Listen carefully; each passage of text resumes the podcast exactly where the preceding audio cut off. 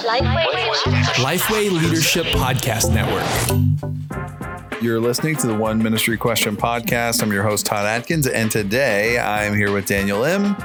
Hello, hello. And before I say anything about our question today, I want you to understand that uh, we serve a lot of different churches with a lot of different polities. so don't throw any rocks about deacons versus elders and this, that, and the other. Um, you can somewhat, even though I know this is dangerous to say as well, I don't want to say that you can, I, and I'm not going to say this actually, that you can use those terms interchangeably because you can't from a scriptural standpoint. So we don't either. Um, but I'm saying we do recognize that there are good and godly uh, churches and church leaders who have elders, and there are good and godly church leaders who have deacons, and there are good and godly church leaders who have both. Um, so we are not, you know, promoting, pr- promoting, pr- I don't even know what word I was trying to say. We're not you're, doing that though. You're you're building up the tension. You're like, man, okay, what are we going to talk about that you need to you need to preface it with all this? uh, why don't you tell them, Daniel? All right. Okay. So that honestly, Todd, that's great. I love the fact that you open that way because the question in and of itself, if we started with it, people might turn off the episode right away. So at least at least you prefaced it before the question. The question is what is a healthy elder board look like? And how do you find the right people? And even in that question, right, Todd, like some people might be like, uh, it's a board. Oh. No, no, no, you can't have elders and a board or so, but let's just generalize it a little bit more. Hey, here are overseers for and and those who are responsible for the care and the guidance and the leading of your local congregation regardless of denomination and polity. How what what does a healthy leadership team look like at that level? And how do you find the right people? Right. So typically uh, just so we're talking here everybody understands um, when you define some uh, i just want to make sure everybody understands elders are really overseers of the church. Deacons are typically responsible for assisting the pastor uh, in you know serving the church. Yes they're gonna speak into stuff like church building and distributing uh, you know things to uh, widows and orphans and and and and so on and so forth i just want you to understand that um, the context for this question is really that that board okay yeah yeah. Let's continue. okay, so this is this is great timing because for us at our church, October is our first board meeting of the year.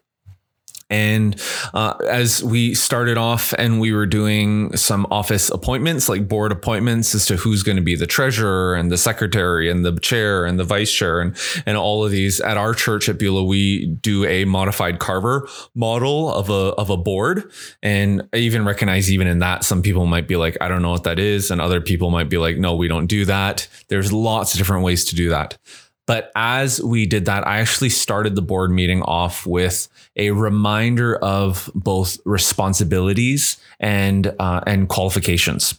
So I started, and and honestly, you go to Titus one, you go to First Timothy three, and you can get a clear sense of qualifications for an elder. And and I said, you know what, I'm not going to go there. You guys, y- y'all know this, and and you you read this, and and you there was a part of the nomination process where this was vetted, and was this true of you? But just as a reminder, there's that. However, um, in as an elder, you have a spiritual leadership responsibility, a responsibility for spiritual leadership, but there's also the governance side of leadership that you need to bring to our church. In and through holding both of these in hand, when you think about qualifications, I actually think calling is a huge qualification. And even before getting to the responsibilities and what it looks like to be a good, good board member and, to, and how to find it, I was like, are you called? Right? Are you praying about this? Right? Because at, at our church, we sign a conflict of interest uh, document. So if you're trying to be a board member because you want to get a one up on on on on this, that, or the other, or, or put Beulah on your name as being a board, I mean, you can't you can't do that. There's there's a conflict of interest uh, side of this that you cannot benefit your business cannot benefit from you being a board member and vice versa, right? There, there's there's strict lines that we need to play. So all that aside, are you called to this? And is there a process in your in your church whereby you are helping people discern their call? What are your thoughts about that, Todd? Okay. Well, um, First of all, I do like how you have that uh, conflict of interest clause in there. I think that's important for people that don't have that. That might be something that you should, from a practical perspective, you have something you want to apply. That might be a good one. Yeah. Um, uh, I actually have a question back at you, um, and that is, how many do you have? Mm-hmm. Uh, just because, you know, when you look at again, I don't want to keep bringing up deacons. Deacons, it's like, well, you uh, you can't have. It's not like I don't want to say you can't have too many, but you can have a lot. Whereas mm-hmm. mm-hmm. elders, I would say, hey, if you're a smaller church, you know, you might only have three. Um, mm-hmm. mm-hmm. Uh, uh, but I, I would. I would say you have need to have at least two or more, and the pastor be one of those in that yeah. instance. Uh, for yeah, we we have twelve, and okay. the and the lead pastor is the only staff member that is a part of the elder board, and every board member other than the lead pastor serves uh, two year terms, and you can serve up to three consecutive two year terms, and then you have to step off the board for a year, and then you can and then you can begin, and then you're allowed to be nominated again. So was that something that um, that you inherited, and if so, have you tweaked anything? Uh, I did inherit it and I did not tweak any of it. I actually love it. Uh, I, I, love the cycle of it. I like because I've I've heard the horror stories of the the no term board members or elders right. that you're just like oh my goodness. Uh, and so I think there's that the benefit of the you know revisiting and are you called to this in this next season and not getting stagnant and there not being this huge measure of power being held by the 20 year board member right? Or the right. elder or, or, whatnot. So there's that side of it. The other side that i would love to i, I, w- I want to applaud uh, my predecessor keith taylor on is for the last 30 years uh, in our constitution the lead pastor is supposed to be chair. Uh, for the last 30 years he has deferred that to one of the other board members and he has assumed the vice chair position. And i absolutely love that. I love that, love that, love that, especially in light of everything that's been going on with power and the abuse of power and all that. So I know in our context, the lead pastor board hires the lead pastor and the lead pastor then hires and manages the rest of the staff. Um, so for in my context, yes, I have quote unquote lots of you know, quote unquote power in that I lead the staff in the direction in that way. But to have a board that I'm then accountable to and where I'm not leading that board, I find is a healthy check and balance. I think that's really good. Mm-hmm. Really good. All right. So, on balance, it sounds like it seems for best, you know, each church to kind of uh, decide how many elders that they may maybe not decide how many you think you should have. Mm. Um, you want to start with a baseline of two or more yeah. but really seek to recognize that calling piece and that these are men of God who've been gifted to serve as elders, you know, and and uh, making sure that they kind of fit that role. And then, you know, the the scary thing is when you get kind of a quota or quorum situation where mm. it's it's a ratio or something like that because then you can be almost forced into putting some people in place that aren't really uh, qualified um, to be in that role. So yeah. just yeah. wanted to caution people on that. No, for sure. And even when it comes to how do you find the right people, right? Because what does a healthy elder board look like? Uh, you know, we'll we'll get to that just in a little bit. But how do you find the right people? What is your process for nominating or selecting your board members. And that again is different for every church. At our church, we nominate, we have a nominating committee, and then the nomination committee puts forward names at our annual general meeting. And then our congregation votes on those board, those elder members. Uh, but what does that process look like at the nomination level? Well, at the nomination level, I mean, for us, what we're looking for are ideal church members right? So there is the function of, hey, can this board member, uh, is there an expertise or a sense of, um, you know, how they can add to the the leadership of the church in light of what they do at work and you know the expertise that they bring. There is that level of it, but that's not actually the question we start with. The question we start with is man, are they a godly individual? Are they an ideal church member? Are they showing signs of life in in giving and serving and and and attending and and pouring into the life of our community? Uh, and then there's uh, and then after that is discerned, then we actually make the call to the individuals and ask them to pray about it. Um, but going to what does a healthy board uh, look like? It's interesting. This last this last board meeting, I actually shared four points to the board. And I just wanted to remind them of, hey, hey, this is y'all's responsibility. This is our responsibility as a board member. Number one, that we that you know our responsibility is to protect, guide, and pray for one another, for our staff, and for our church.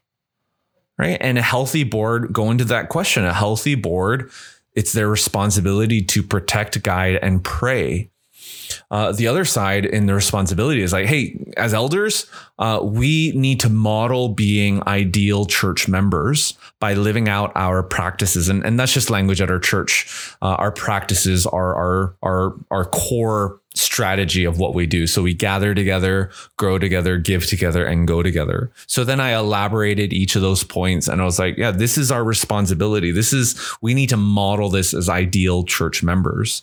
And then the third point, this comes out of the Carver model, is that, hey, everyone, the board speaks with one voice and we exercise authority as a group and not as individuals. So I then said, hey, so what that means is our meetings are confidential your spouse isn't supposed to know what's being talked about in this meeting. Like like you are the board member. Our meetings are confidential. So uh, and the other side is um, don't give your individual opinion on board matters to our church or to our staff. Because sometimes that happens right? It's like oh you're a board member. I'm going to get your ear. I'm going to ask you this question. And it's like you, you're not allowed to say anything as an individual. You need to speak with one voice and because you're representing the church and you're a board, you need to speak with that one voice. And if there's a question that needs to be brought to the board, then say, Thank you for that question. I will bring it to the board. And then you need to then speak with one voice back. So, so how I ended that point was so what that means, y'all, is that there's no meetings outside of the board meeting. So yes, you can relationally connect with each other. That's great. But don't be having meetings after the meeting or meetings before the meetings where you're trying to get an allies and you're trying to say, Oh, I know we're going to talk about this. What are you going to say? What are you going to say? No, you're not allowed to do that because it puts some people at disadvantage to other individuals. Guys okay. are one voice. Yeah, go ahead. Let me ask a question. Then. Sure, sure. Do you have a chairman? Yes. And do you uh, Uh, how do you feel about having conversation with the chairman about agenda and feelings about particular issues on yeah, the yeah, agenda. Yeah. So so myself as the vice chair, I do meet regularly outside of the board meeting with our chair to set the agenda. So okay. that's but we don't talk we're we're not like let's let's try to sway the vote or do this. We're just setting the agenda as to what we need to talk about. You're more godly than I am, Daniel. no, it, I can tell you, it does. It does put people at a disadvantage, right? It does. It does when when you're doing that, and then it's like, wait, so why am I here? Like, it seems like everything was already decided. no, no, I, I, totally get that. It's not that you're going to bulldoze over people. Um, but in setting the agenda and walking through with that very trusted person, I mean, ultimately, by putting yourself in a vice chair position, you are, um, you are putting yourself in a vulnerable uh, or submitted position. Submitted mm-hmm. position is is the term I would use there, um, because ideally, you know, the chairman is there to break a stalemate, um, if if Yeah. that's the case, but ultimately, hopefully, lead to a unanimous uh, conclusion that even if we have to shelve something and bring it back up at a later date, you know, we'll do that. Mhm, I, I mhm. do think that um, what you're doing, the the way that you um, positioned yourself and the posture there is is really important, and even uh, even the conversation about having clarity over this. You're on the elder board, not your spouse, Mhm, mhm. and so man, um, that was an immediate practical thing that I already picked up from what you were saying.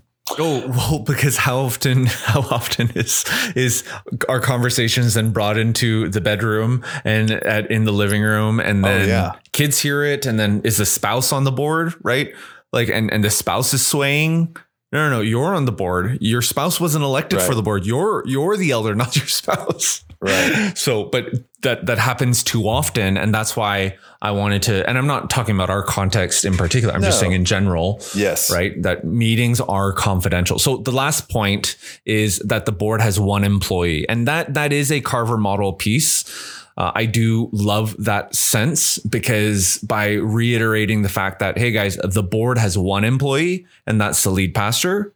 It prevents them from thinking that oh now I'm a board member. I'm going to go boss this this staff member around or try to say this or the other. And and it's just it's it's not healthy. And then you then get board members going around the pastor trying to influence things. So yeah So when you say um, the Carver model, where Yeah. does one find more information on the Carver model? yeah so this is John Carver, correct? yeah john carver john carver so you can look up the book boards that make a difference um it's he's an expert on nonprofit and public organization management. So i know on that side too some people might be like well why are we bringing that into the church? And hey it's it's best practices right? It's best Yeah. practices So, I would say um, you you go back and you pick up yourself uh, if if you're leading a church and if you're taking the time to um, either establish an elder board or take a good hard look at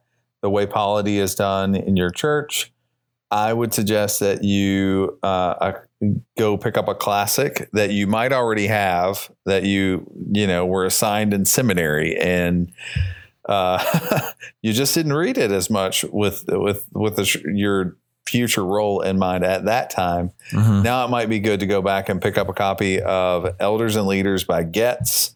yeah Um, he's been around for a long, long time. Great one. Uh, there's another one, uh, Biblical Eldership, I think it's Yeah, that's called. right. Yeah. And it's, uh, begins, I can see the cover. yeah I can see the card. It's a blue. Uh, okay. Uh, and and then um, always, you know, nine marks. If you want another perspective, hmm hmm anything nine marks does, uh, you know, you'll get a really uh, handy small um, book that will have a ton of stuff in it.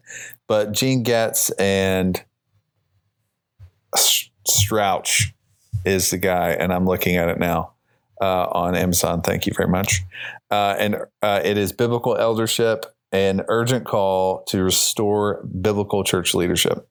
Um, and that's a good one too. Uh, Mhm, so mhm. if you're wanting to study, just get all those and have yourself a good old time for a couple of weeks. Um, walking through those, dog earing all four of those books, and uh, we'll certainly leave a uh, a link to those in the show notes.